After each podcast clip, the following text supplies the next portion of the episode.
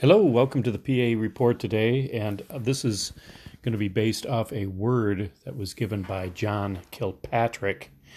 Uh, he's the pastor of, of, Church of His Presence, and he gave a word. Uh, actually, it was December nineteenth that he he first gave the word, but it was posted just posted a month ago, and it was uh, that angels are coming. That the angels are coming to help. And the first part of the word, and I'm just kind of giving a, a little deeper scriptural um, support to the word that he gave. And in, in Isaiah chapter 60, verses uh, 1 and 2, it says, Arise, shine, for your light has come, and the glory of the Lord is risen upon you. For behold, the darkness shall cover the earth, and deep darkness the people, but the Lord will arise over you, and his glory will be seen upon you. So the first part of the prophecy was that gross darkness was coming to the earth and uh, but the light of God was going to going to arise upon God's people, and um, in the New King James version, it it says deep darkness, in the NIV thick darkness. It's in the King, uh, King James version that the Bible says gross darkness. So what is that? What is that going to look like? What does darkness look like?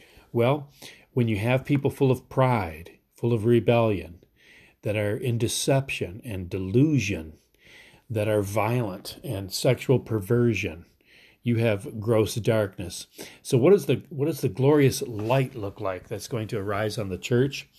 Well, uh, you know, besides the revival spirit or the uh, awakening of God's people to spiritual discernment, there's humility, there's submission to God's authority in their life, there's revelation and illumination from the Word of God. There's authority in the things of the Spirit. There's promotion and a healing virtue that will flow from the church. That's what the light looks like. That's gross light. So, so uh, the angels are coming to help. I love that. Such a good word. In Hebrews chapter 1, verse 14, are they not all ministering spirits sent to, sent to minister to the uh, to those who will inherit salvation. Talking of angels, and angels are very powerful beings who who are from the presence of the Lord, and and they are. This this is in, in Isaiah chapter 37 verse 36. One angel destroyed 185,000 Assyrians in this in the Assyrian army. So the we're talking very powerful powerful beings that angels are and and for angels to come and help you. That's amazing. Jesus when he was went through his 40 days of temptation in the wilderness in in in two of the synoptic gospels it says that at the end of his 40 days in the wilderness angels came and ministered to him. Oh, I mean, if Jesus needed the ministry of angels, how much more do you and I need angels to help us, to help us in this in this battle that that we have? The uh, uh, when Jesus was in the Garden of Gethsemane, uh, one of the Gospels uh, gives the testimony that an angel came and strengthened him for his mission ahead of going to the cross. In in uh, Psalm chapter thirty four Verse 7 The angel of the Lord encamps all around those who fear him and delivers them. so good. And the last one Psalm 103 Bless the Lord, you his angels, who excel in strength, who do his word, heeding the voice of his word. Bless the Lord, O you his hosts, you ministers of his, who do his pleasure. And there's a, a kingdom dynamics in my Bible, and it, it, it expounds on those two verses, verses 20 and 21. It says, Angels. There, these verses show God's purpose for angels. Angels exist to serve God in five ways. One, to bless the Lord. Bless the Lord, you his angels. Two, to do his word, who excel in strength, who do his word. And and to heed the voice of, of God's of God's word. That's number three.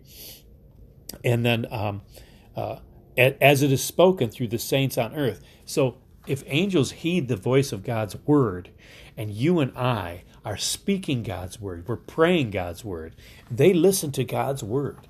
They, they are, it's the same way that the Constitution of the United States overrules every other laws. The Word of God overrules everything. and they heed the voice of God's word. And they also, in verse 4, or number 4, to minister on God's behalf as described in Hebrews 1 14 and 15, to do God's pleasure as his hosts are at his direction. Oh, praise the Lord. So there's five five ways that angels minister. They bless the Lord, they heed the voice of God's word, they do his word, they minister on God's behalf, and they do God's pleasure. Oh, man. So angels are coming to help. Angels are coming to help.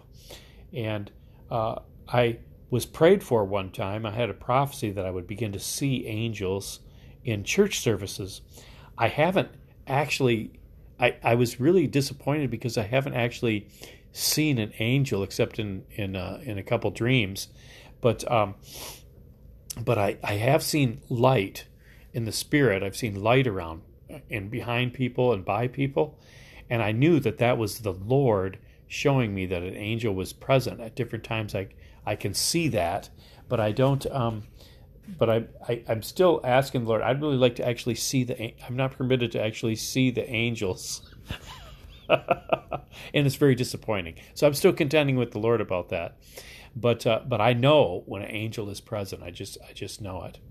Well, uh, God bless you, and I hope this encourages you this day that angels are coming to help, and it doesn't matter how dark things seem to get.